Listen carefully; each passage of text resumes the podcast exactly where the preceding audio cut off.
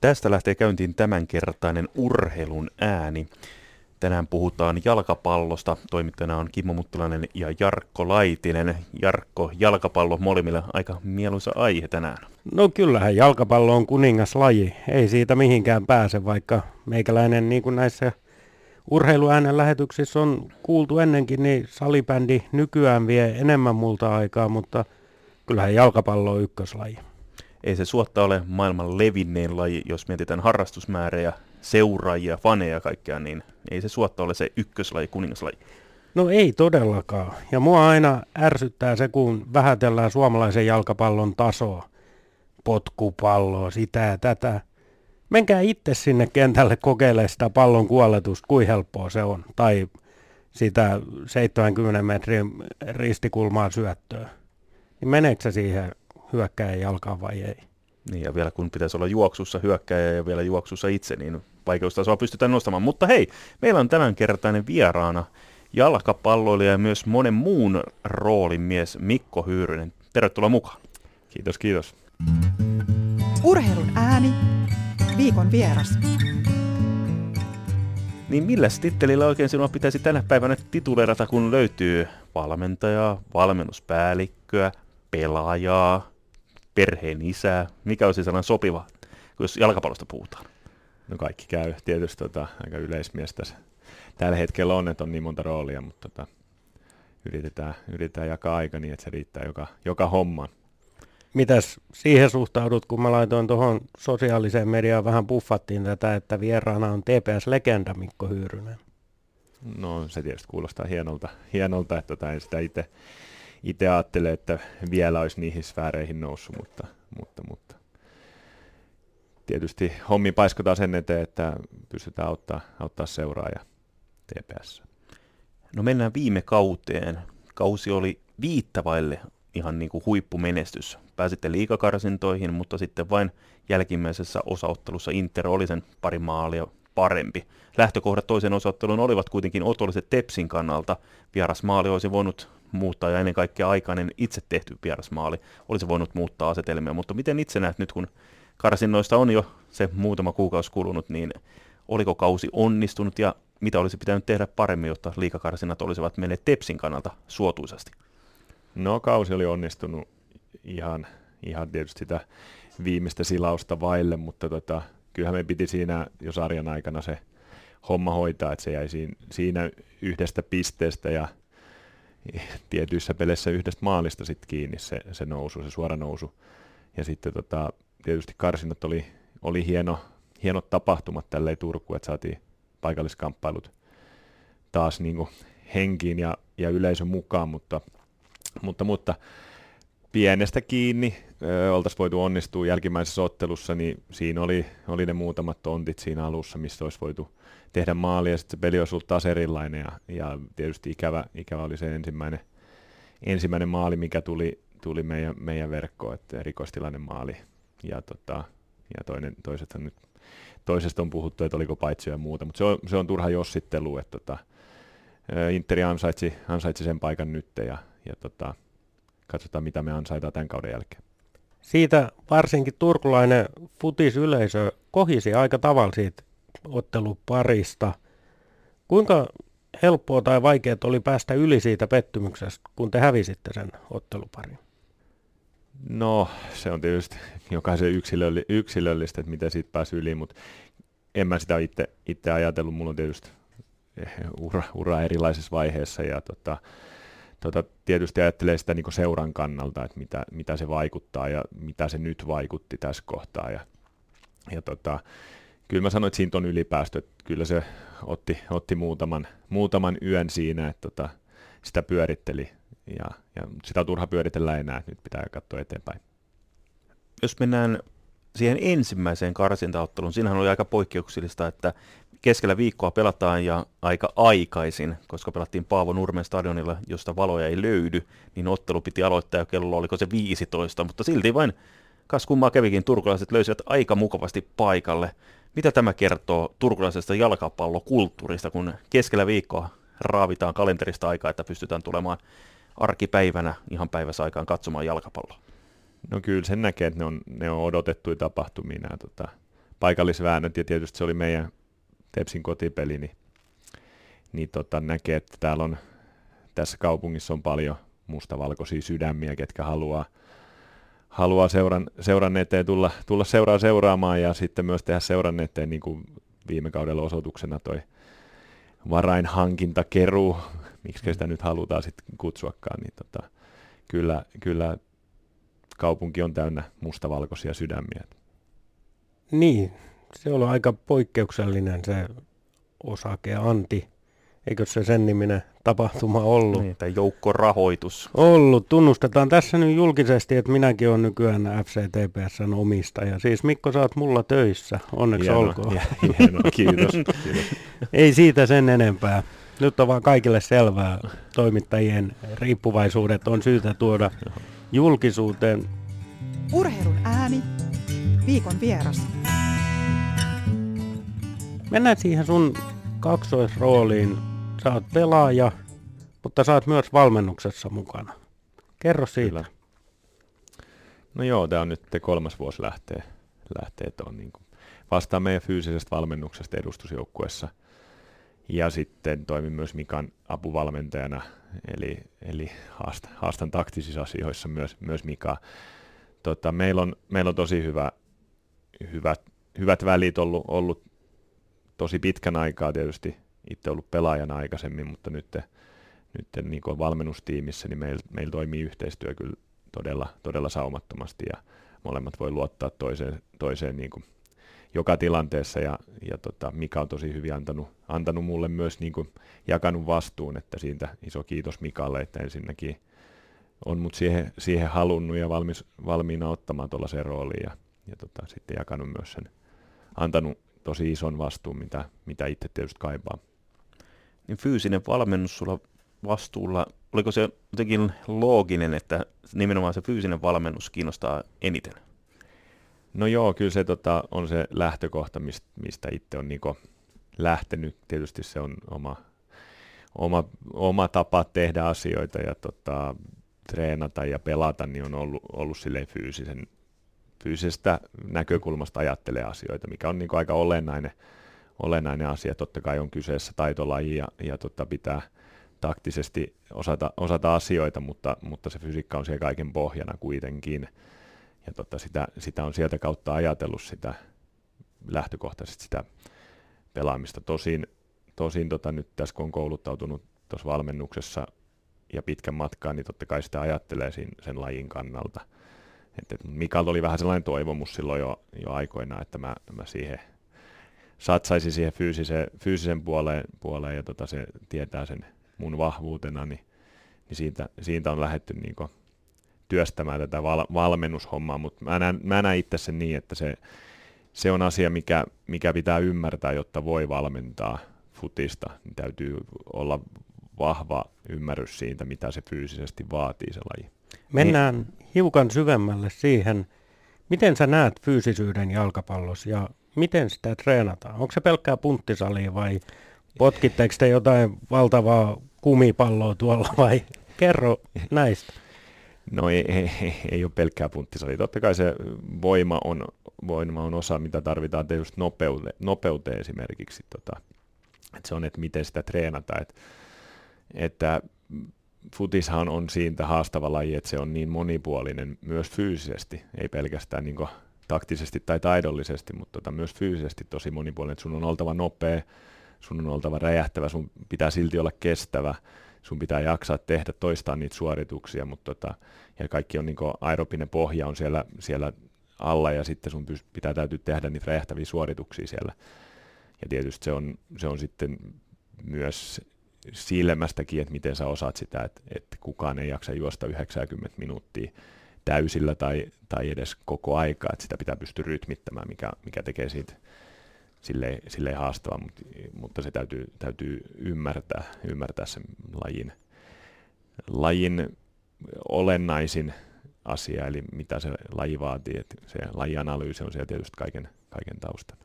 Niin siinä on sitä nopeutta, mitä puhuttiin, sitten on nopeuskestävyyttä, Mm. juoksukestävyyttä, sitten myös ihan kamppailuvoimaakin. Kaksin kamppailut voivat olla aika fyysisiä ponnistuksia, ja sitten kun kaksin kamppailu on niin monenlaisia, on pääpalloja, on yksi yksi jalalla tehtäviä tilanteita, niin lajin monipuolisuus tekee varmasti suuren suuren haasteen.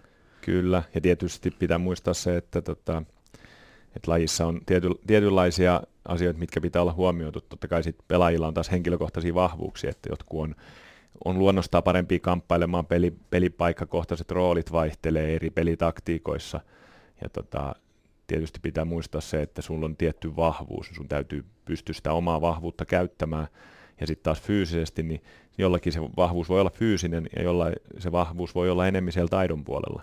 Ja sitten sulla täytyy kuitenkin olla se heikkous tai se kehityskohta, niin se, se täytyy olla sitten siellä riittävällä tasolla. Et ei, et, jos katsotaan vaikka nyt otetaan maailman huipulta Messi, niin se on koko ajan räjähtävä ja nopea.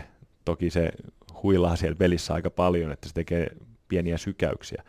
Ja sitten silloin se taito tietenkin, mutta että jos Messikin juoksisi koko ajan siellä tai painisi ja kamppailisi, niin ei se jaksaisi tehdä niitä pyrähdyksiä. Että, että siinä on niin monta asiaa, mitkä siihen vaikuttaa. Taktiikka, roolit, se fysiikka, omat vahvuudet, heikkoudet. Kuinka paljon sitten seurataan esimerkiksi vaikka sykemittarin avulla harjoituksissa, että kuinka paljon niitä oikea kunnon pyrähdyksiä tulee ja kuinka niistä palaudutaan? No meillä on, meillä on tota edustusjoukkueessa tosiaan, meillä on käytössä sykemittarit. Lähinnä sillä tarkkaillaan sitä, sitä kuorm, kuormitusta, mitä, mitä treenistä saadaan aikaa. Ja, ja tota, silloin sykemittarit on tietysti monta erilaista nykyisin ja, ja resurssit tietysti määrää, että minkä, minkälaisia on käytössä ja kuinka paljon niitä halutaan analysoida. Ja tota, tietysti siellä nähdään nykyisin jo, että minkälaisia määriä tehdään sprinttejä, mitkä tota, on niinku, että se kiihtyvyys, anturit on siellä olemassa nykyisin niissä sykemittareissa. Mutta me lähinnä, me lähinnä katsotaan sitä kestävyyden kannalta, että se treenin rytmi, että minkälaisia harjoituksia, minkälaisia, minkälaisia tota, työjaksoja tehdään niissä harjoitteissa, että, että missä vaiheessa se paukkuu siellä punaisella ja missä vaiheessa se taas pysyy siellä aerobisella tasolla. Mutta kyllä me, me käytetään sykemittareita ihan, ihan niin kuin päivittäin. Ja sehän vaihtelee pelaajakohtaisestikin, että Kyllä joo, ja niin kuin äsken vertasin tuohon messiin, että se, siellä paljon, paljon liikutaan siellä aerobisella, jopa kävellään jossain kohtaa, sijoitutaan kentällä oikeaan paikkaan ja sitten pystytään tekemään niitä räjähtäviä juttuja, mutta totta kai siinä, siinä on niin monta juttua, että sun pitää pystyä lukemaan peliä, että sä oot sijoittunut oikeaan paikkaan, ennakoida, havainnoida ympärille ja ennakoida ja, ja, ja ajoittaa sitten se, se tota, spurtti on se sitten puolustussuuntaan tai, tai hyökkäyssuuntaan, niin siinä on monta, monta asiaa, mitkä pitää huomioida. Te pelaatte nyt, siis FCTPS pelaa ykköstä. Jos se nousee veikkausliigaan, niin muuttuuko fyysinen harjoittelu jotenkin? No eipä juuri. Kyllä, se, tota, kyllä me tällä hetkellä niin me mennään ihan, me treenataan ihan ammattimaisesti. Meidän treenimäärät on, on sille aika, aika huipussa. Jotain, ainahan voidaan niin kuin, treenata enemmän, mutta se sanotaan, että kuormittavuudeltaan niin ei voida, ei voida juurikaan lisätä harjoittelua. Että, ja totta kai pitää muistaa, että meilläkin on tällainen puoli ammattilaisjoukkue, että on paljon opiskelijoita, ketkä sit tekee opiskeluhommia siinä ja, ja tota, myös sit, ketkä on töissä. Et, niin tota, se palautuminen siinä täytyy huomioida, mutta ei, ei, voida, ei voida oikeastaan määrää, ei juurikaan voida lisätä. Totta kai niin aina pieniä, pieniä juttuja sitten sinne pystyy lisäämään, mutta, mutta ammat, täysin ammattimaisesti kyllä treenataan, ettei siinä mitään. Urheilun ääni, viikon vieras. Urheilun äänessä tänään vieraana on jalkapalloilija ja monen monen muun roolimies Mikko Hyyrynen. Mikko, jalkapallon Suomen Cup koki melkoisen muutoksen tälle kaudelle siirryttäessä. Pelataan alkulohkoista. Alkulohko on tietysti päässyt alemman sarjatasojen joukkueita karsintojen kautta, mutta kuitenkaan enää ei ole sitä vanhaa kapin henkeä, eli laakia vain, että jos häviää pelin, niin on automaattisesti ulkona. Nyt pelataan sitten alkulohko ja sitä kautta sitten päästään eteenpäin. Niin mitä ajatuksia tämä uudistus sinussa herättää? No joo, siinä on vähän kahta, kahta ajatusta. Että toisaalta on hyvä saada heti niin sanotusti merkitykselliset pelit käyntiin heti talvella. tulee tota, alem, alempisarjalaiset joukkueet pääsee pelaamaan kovempia vastuksia vastaan niin ilman, että sopii harjoituspelejä ja, ja joskus niitä voi olla vaikea ehkä saada niitä, niitä yle, ylemmän sarjan seuroja vastaan järjestettyykään. Se, että tota, siinä pelataan useampi peli, niin ehkä sieltä seuloutuu sitten ne parhaat jatkoa, sitten vähän se kapin henki romuttuu, että kun siinä on yksittäinen ottelu, niin siinä voi aina tapahtua, tapahtua mitä tahansa, mutta nyt kun siinä on tällainen minisarja, niin sitten se tota, sieltä kyllä ne parhaat menee jatkoon. Se taas, että mitä se tässä vaiheessa kautta sitten on milläkin seuralla, että onko siellä kaikki hankinnat tehty, onko se joukkue valmis, miten on treenattu, milloin on aloitettu treenaamaan, niin se, tota, se voi vaikuttaa siihen. Ja sitten toi, mikä siinä on sitten mielenkiintoinen, tai vähemmän mielenkiintoinen on noin pelikielot, että et kun kortit jää voimaan, niin sitten ne vaikuttaa sinne sarjakaudelle, niin se on, se on vähän nihkeä. Mä en ihan tarkkaan tiedä, mikä se, se on se järjestely. Niin, tässä ennen kuin ruvettiin taas tallentamaan puhetta, niin puhuttiin tuosta ja Kimmolla ja Mikolla oli risteävät käsitykset siitä, jääkö se voimaan ja vai ei jää. Onhan no. tämä nyt ihan kamala tilanne, että siis pelaava henkilö ei tiedä, mitä niille kieloille, jos se nyt ihan väärässä on, niin Mikko ei saattaa joskus keltaisen saada syyttä tietysti, mutta niin. onhan se käsittämätöntä.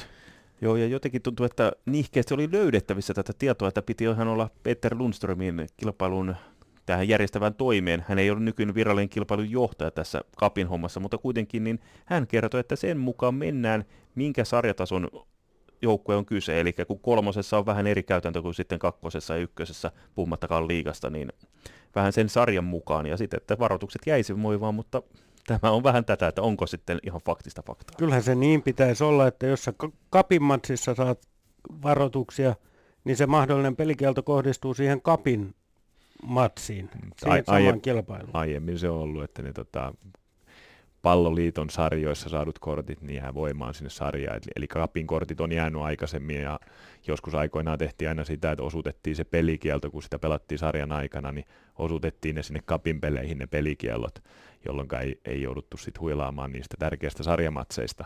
Että pystyttiin huila, huilauttamaan tavallaan ne pelikiellot pois siellä alempisarjalaisia joukkueita vastaan. Mutta tota, nyt ja kyllä. ennen oli kapimatseja periaatteessa harvakseltaan. Nyt kun kyllä. on sitten ihan sarja, tällainen lohko, niin helposti niitä kortteja voi kertyä enemmänkin.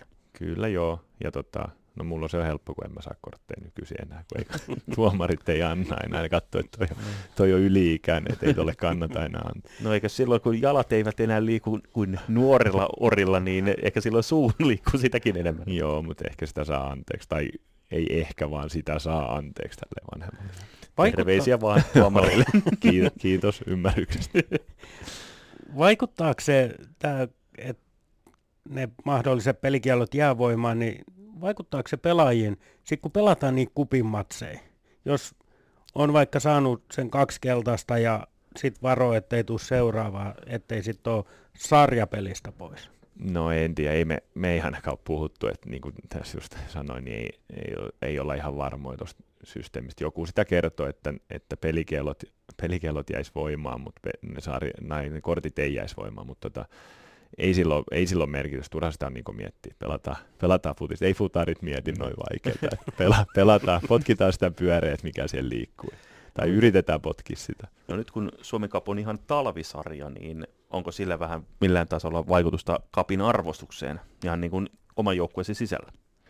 No joo, me ei olla puhuttu siitä vielä, että, että totta kai meillä on tavoite, että tästä mennään jatkoon tästä alkulohkosta ja sitten tota, katsotaan, sitten se tosi kappi alkaa siitä eteenpäin, mutta, mutta totta kai niin itse, itse miettii sitä, että, että mikä arvostus se on, on yleisölle, että, että nyt kun niitä pelataan tuossa, mekin vedetään kupittaa vitosella tuossa tammikuussa pakkasessa ja viimassa, niin, niin se tapahtuma ei ole sellainen, kuin että jos me pelattaisiin jo vaikkakin kesällä esimerkiksi mentäisiin nyt pelaa kakkos kolmosdivisionan joukkuetta vastaan johonkin pikkupaikkakunnalle ja siellä, siellä se olisi iso tapahtuma, jolloin siinä tulisi sellainen erilainen huomio. Toki niin kuin äsken sanoin, niin tässä tulee useampia pelejä sitten niille alempisarjalaisille, mutta, mutta, mutta kyllä se, se on vähän kaksipippunen juttu. Katsotaan, minkälaiseksi se muokkautuu. Että hyvät, ja, hyvät ja huonot puolensa. Kokeneemmat pelaajat sosiaalisessa mediassa, jotka sinne ovat löytäneet ja takavuosien pelaajat varsinkin ovat pitäneet tätä uudistusta suorastaan takalistosta syntyneenä, niin mitä tällaiselle murskakritikille, mitä ajatuksia se herättää? No mä, mä oon niin avoin ja ei ole tuollaista muutosvastarintaa. Ei, niin kuin mä sanoin, niin se on aina ollut vähän niin, että, että sit kun on 16 parasta jengiä siellä, niin sitten ruvetaan pelaamaan siitä niin europaikasta, vaikka olisi mitä etukäteen puhuttu, mutta tota, kyllä se, kyllä se niin, niin vaan tahtoo olla, että siinä kapissa, että sit ne tosi pelit on siellä sit lähe, lähempänä loppua, että, että, että, mutta aina kapis on omat yllätyksensä ja siellä voi tulla, tulla vastaan vähän sitten ketä vaan, että, että, että siellä loppuvaiheessa niin, niin, niin en mä, en mä niin ajattele, kuten sanoin, niin mä oon sen verran avoin, avoin uudistuksille, että en, No syökö tämä, kun pelataan alkulohkoissa, niin, ja josta vain kaksi parasta ilmeisesti pääsee jatkoon, niin syökö se sitä yllätysmomenttia, mikä ihan yksittäisessä pelissä oli, että joskus kolmosilvari jengikin saattoi voittaa jopa liikajengin, jos oikein hyvin sattui? Joo, kyllä se, tota, kyllä se just näin on, että se, se sarjassa kuitenkin niin paremmat, tai ne parhaat joukkueet yleensä sarjan lopussa, niin, niin sieltä erottuu, ja tällaisessakin minisarjassa, niin kyllä se näin on näähän just on kupin suola se, että Alasare pääsee haastaa jopa liigajoukkuetta. Pitääkö sun vastata? ei tarvi nyt, Joo. ei tarvi tähän vastata. Niin tähän kerrotaan tähän väliin, eli Mikko pälylee aina säännöllisen välein tuota puhelintaa johtuen siitä, että hänellä on vaimo on viimeisillään raskaana ja voi tulla häly lähtöä millä hetkellä hyvänsä ja me olemme hänelle sen suoneet, koska eihän sitä tiedä, koska se perheen lisäys tuolta maailman päättää pulpahtaa. Kyllä, kyllä. Sitten me joudutaan höpöttää Kimmon kanssa enemmän, mutta jatketaan siitä Kapin suolasta. Alasarre jengi liigajoukkuetta vastaan. Mä muistan itse, kun nuorena poikana pääsin nelosdivarijoukkueen mukaan ja meillä oli yhden matsin päässä se, että olisi päästy divarijengiin vastaan, ykkösdivarijengiin vastaan. Ja kyllä se otti päähän, kun ei hävittiin se edellinen peli eikä päästy sinne. Mutta miten sitten sulla, nyt teillä on ykkösen jengi, oot pelannut liigaa aikaisemmin, kun te kohtaatte vaikka kolmosdivarijengin tai nelosdivarijengin kupissa, niin tuleeko siihen asennevamma? No ei ainakaan tullut ekas pelissä. Että tota, en, mä, en mä usko siihen, siihen asennevammaan.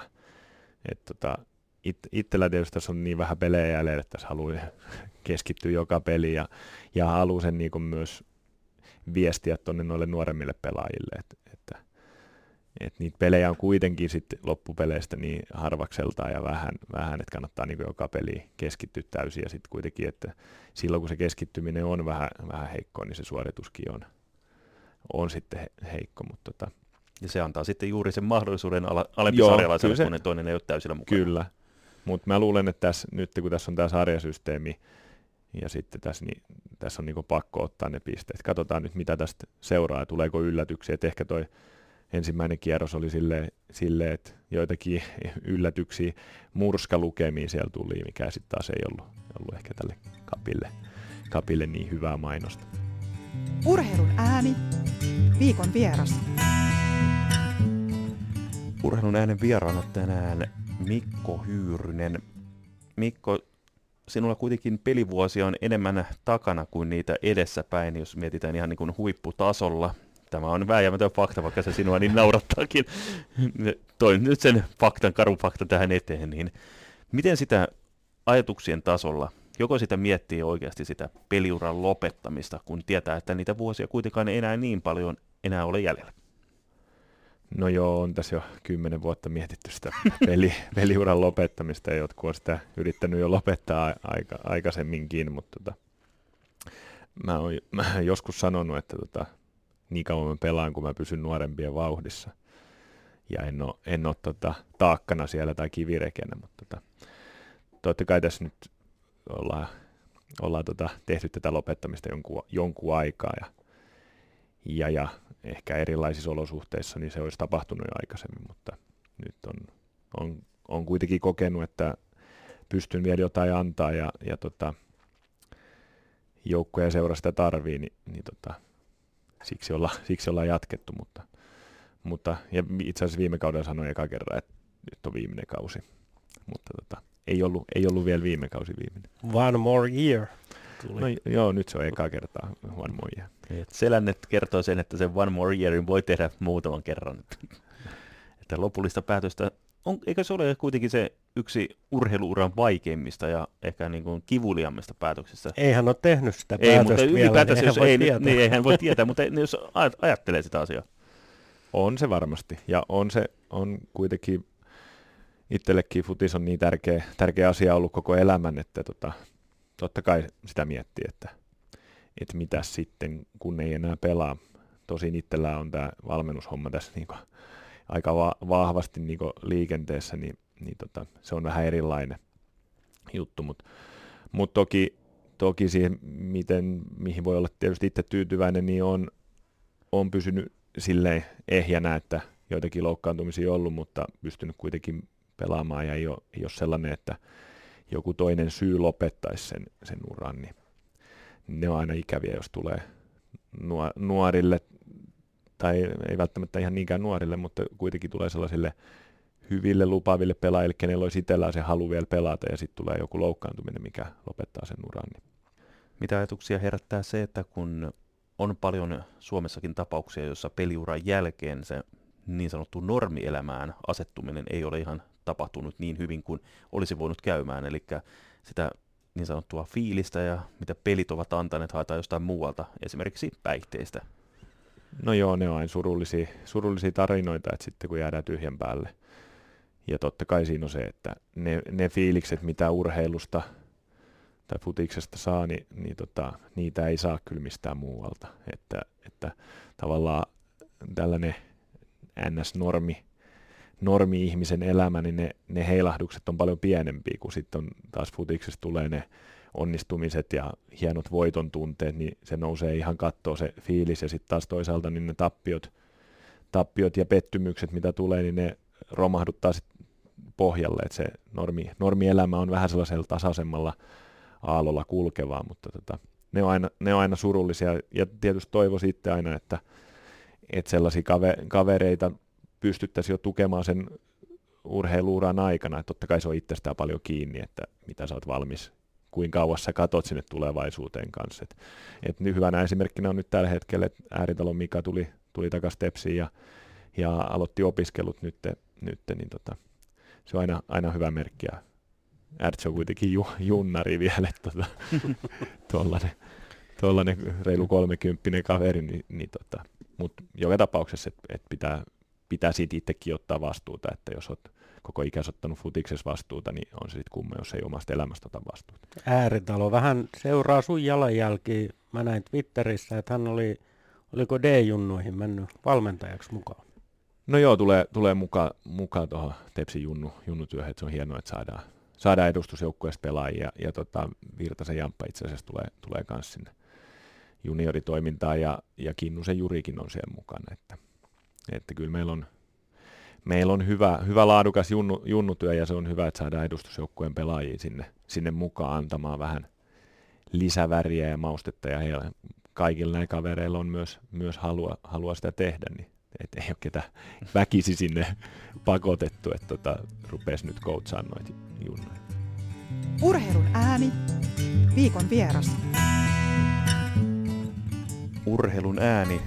Täällä vielä vieraana on Mikko Hyyrinen. Valmennuspäällikkö on yksi niistä monista titteleistä, mitä sinulta löytyy. Pinkasta heittää käyntikorttien joukosta. Niin valmennuspäällikkö, mitä se käytännön työ tällä hetkellä sinulle tarkoittaa?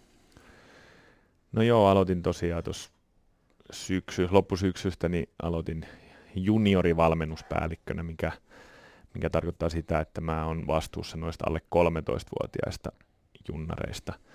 Eli tota, aikaisemmin Tepsissä on ollut pelkästään valmennuspäällikkö, joka on hoitanut kaikki ikäluokat. Ja nyt, nyt meni vähän roolit, roolit vaihtoa ja muokattiin siinä samalla sitä, että tällä hetkellä on Joonas Laurikainen vastaa vanhemman yläpään ikäluokista ja tota, tota, on, on valmennuspäällikkö ja mä oon sitten juniorivalmennuspäällikkö. Ja tota, nuoremmat junnut vastuulla, mutta sen lisäksi me kehitetään kuitenkin Tepsin koko valmennuslinjaa ja, ja mulla on tietysti fyysisen valmentajan ominaisuudessa niin on vastuuta si- siitä osastosta. Mutta, mutta toki myös sitten ihan, ihan kaikesta viimeksi. Meillä oli tänä aamulla Jontunkaan, niin oli tota valmennuslinja, suunnittelu, palaveri, että sitä, sitä kehitetään. Että pyritään viemään sinne käytäntöön, että tehdään asioita entistä laadukkaammin. Että tota, tietysti vuosien varrella ollaan tehty asioita tosi hyvin ja tullut paljon pelaajia, mutta kehitetään sitä edelleen ja tehdään asioita paremmin. Minkälaisia asioita ne on? Mitä tehdään entistä paremmin? No kyllä, kyllä sellainen systemaattisuus on, on varmasti se sana, mitä, mitä mä itse haluan siihen tuoda. Että tehdään asioita systemaattisesti. Niin kuin sanoin, niin on tehty asioita hyvin ja on ollut tietty, tietynlainen linja, mitä, mitä edelleen jatketaan niin kuin pelillisenä linjana. Mutta tuodaan sinne, tuodaan sinne lisäksi niin oheisharjoitteluun kuin sitten ihan lajiharjoitteluun, niin tehdään systemaattisempi siitä linjasta ja konkreettisempi. Ja pyritään myös, tai ei pelkästään pyritä, vaan tullaan myös kehittämään meidän omia valmentajia, että sellainen valmennuskoulutus tulee nyt, nyt uutena, uutena, jolloin taas pyritään saamaan sitä yksittäisen pelaajan valmennusta laadukkaammaksi. Kuinka paljon jalkaudut ihan harjoitustasolle, että käyt katsomassa harjoituksia ja keskustelut valmentajien kanssa? No joo, nyt se on ollut vielä, tämä alkuvaihe on ollut tietynlaista käynnistysvaihetta ja on, on sitä jonkun verran tehnyt. Tarkoitus, että on tuunolla ihan viikoittain, viikoittain ja tehdään ne suunnitelmat niin hyvin, että, että on tällaiset jaksotetut harjoitukset, mitkä käydään yhdessä ikäluokkien valmentajien läpi ja sit, sitten tota, sen lisäksi niin se viikoittainen tarkkailu ja kontrollointi ja sitten keskustelu ja sellainen tuki, tuki siinä koko ajan, niin kyllä sitä on tarkoitus. Kyllä mä tosiaan itselleni sellaisen ajankäyttökalenterin tein, että tässä on tietysti monta roolia, niin täytyy, täytyy laittaa se, että se niinku paperille ylös, että missä tehdään mitäkin, ettei sitten joku, joku puoli unohtuu ihan täysin. Et tällä hetkellä siinä on ollut sitä, että käynnistymis, käynnistymisjakso, niin siinä on tietyt asiat, ei ole ihan riittänyt aika siihen, miten olisi sitten niinku halunnut, mutta, mutta, mutta kyllä siinä on selkeä suunnitelma siinäkin. Tämä kuulostaa siltä, että luodaan semmoista tepsiläistä linjaa junnuista aina edustusjoukkueeseen asti. Nyökyttelet, että näin se pitää. Kyllä. Mulla tulee isosta maailmasta joku Amsterdamin ajaksi mieleen, millä on hy- hyvinkin semmoinen ajaksilainen toimintatapa. Mikä se Tepsin linja sitten on? Mi- millaisia pelaajia me halutaan tai te haluatte ja minkälaista pelitapaa ja niin poispäin? Me halutaan aktiivisuutta. Me halutaan aggressiivisia, aktiivisia, eteenpäin pyrkiviä pelaajia Eli, eli siihen kuuluu tietysti paljon. Tämä on, tämä on niin sellainen, sanotaan, että tässä, noissa sanoissa se kaikki pyörii, se, että miten se käytännössä toteutetaan.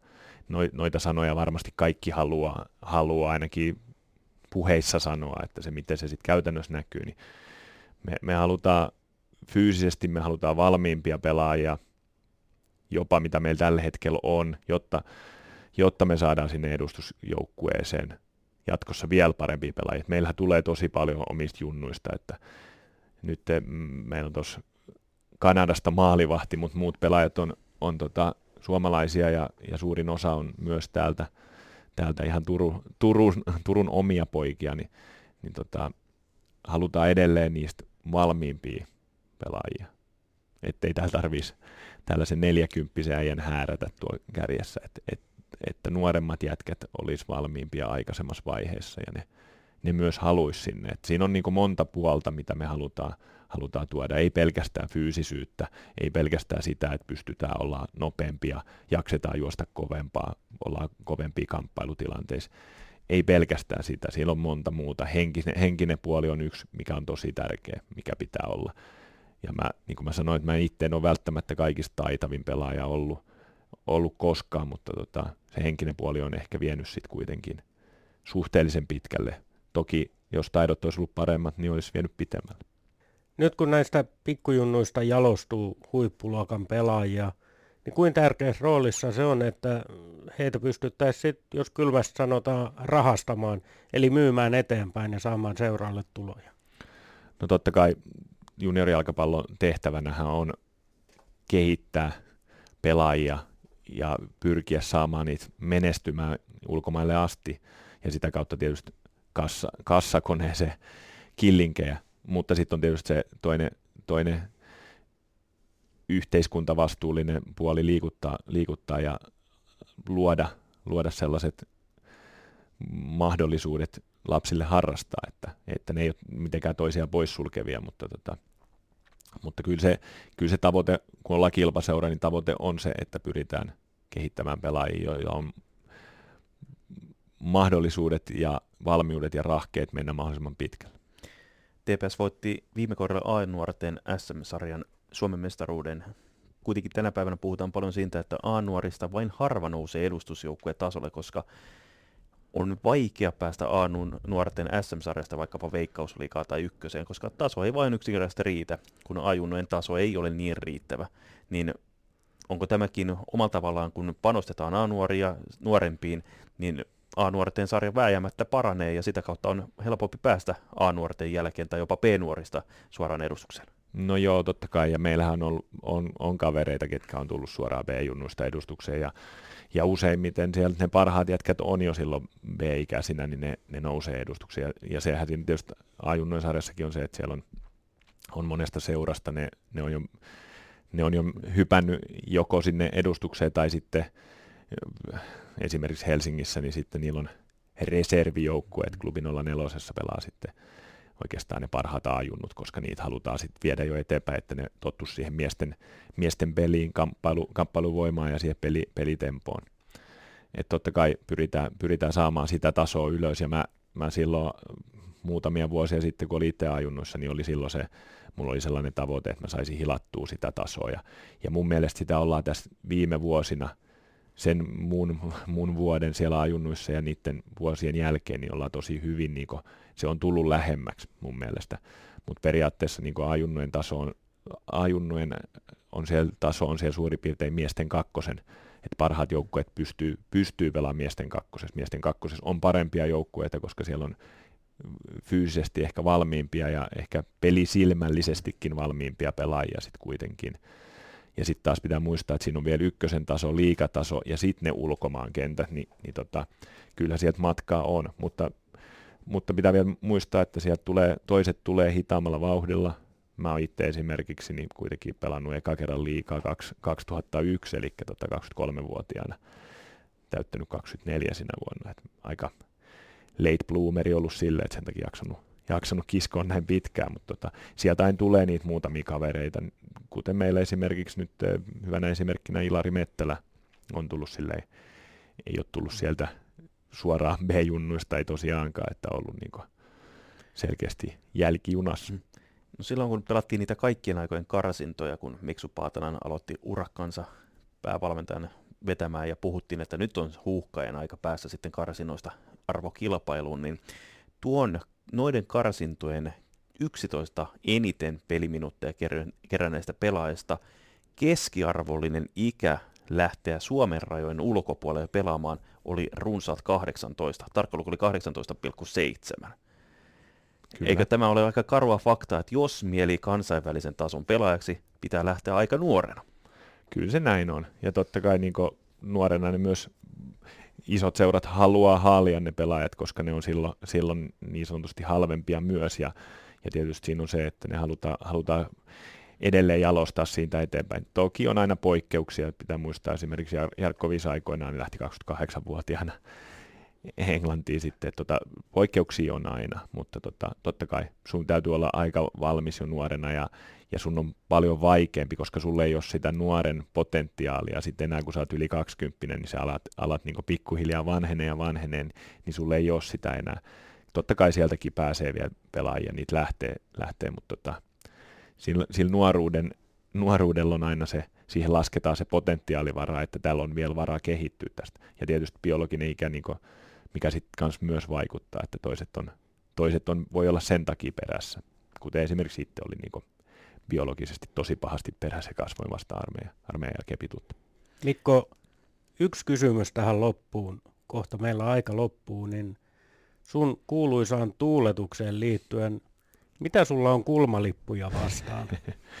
ei, ei mitään, ei mitään, ne on hyviä, hyviä kavereita, niitä on hyvä käydä moikkaamassa, jos on tehnyt maali. Mistä se tuuletus on syntynyt? En tiedä, se oli aikoinaan, aikoinaan tuli, tuli tapa juosta kulmalipulle morotta ja siinä on ollut eri, eri va- variaatioita a- aikaisemmin, mutta nyt se on vähän, siitä on vähän tehty tuollaista tavaramerkkiä, niin tota, Eli- sitä pitää, pitää yllä. Hyppy, potku suoraan kulmalippuun. Vielä kun osuu ja jalka nousee, niin voi tuollaisen tuuletuksen tehdä. Niin, juuri näin. Kiitoksia Mikko Hyyrinen oikein paljon, kun pääsit tulemaan. Aika rienti suorastaan lentäen. Tästä aiheestahan olisimme voineet puhua vaikka toisenkin mokoman tunnin ja vähän päällenkin. Mutta Kyllä. eiköhän toivotetaan sinulle hyvää kauden odottaa ja kohtaan se kausi kunnolla pääsee vauhtiin, kun kesä jälleen tulee ja nurmet pääsevät tuoksumaan. Urheilun ääni. Löydät meidät myös Facebookista Urheilun ääni ja Twitteristä at urheilun aani.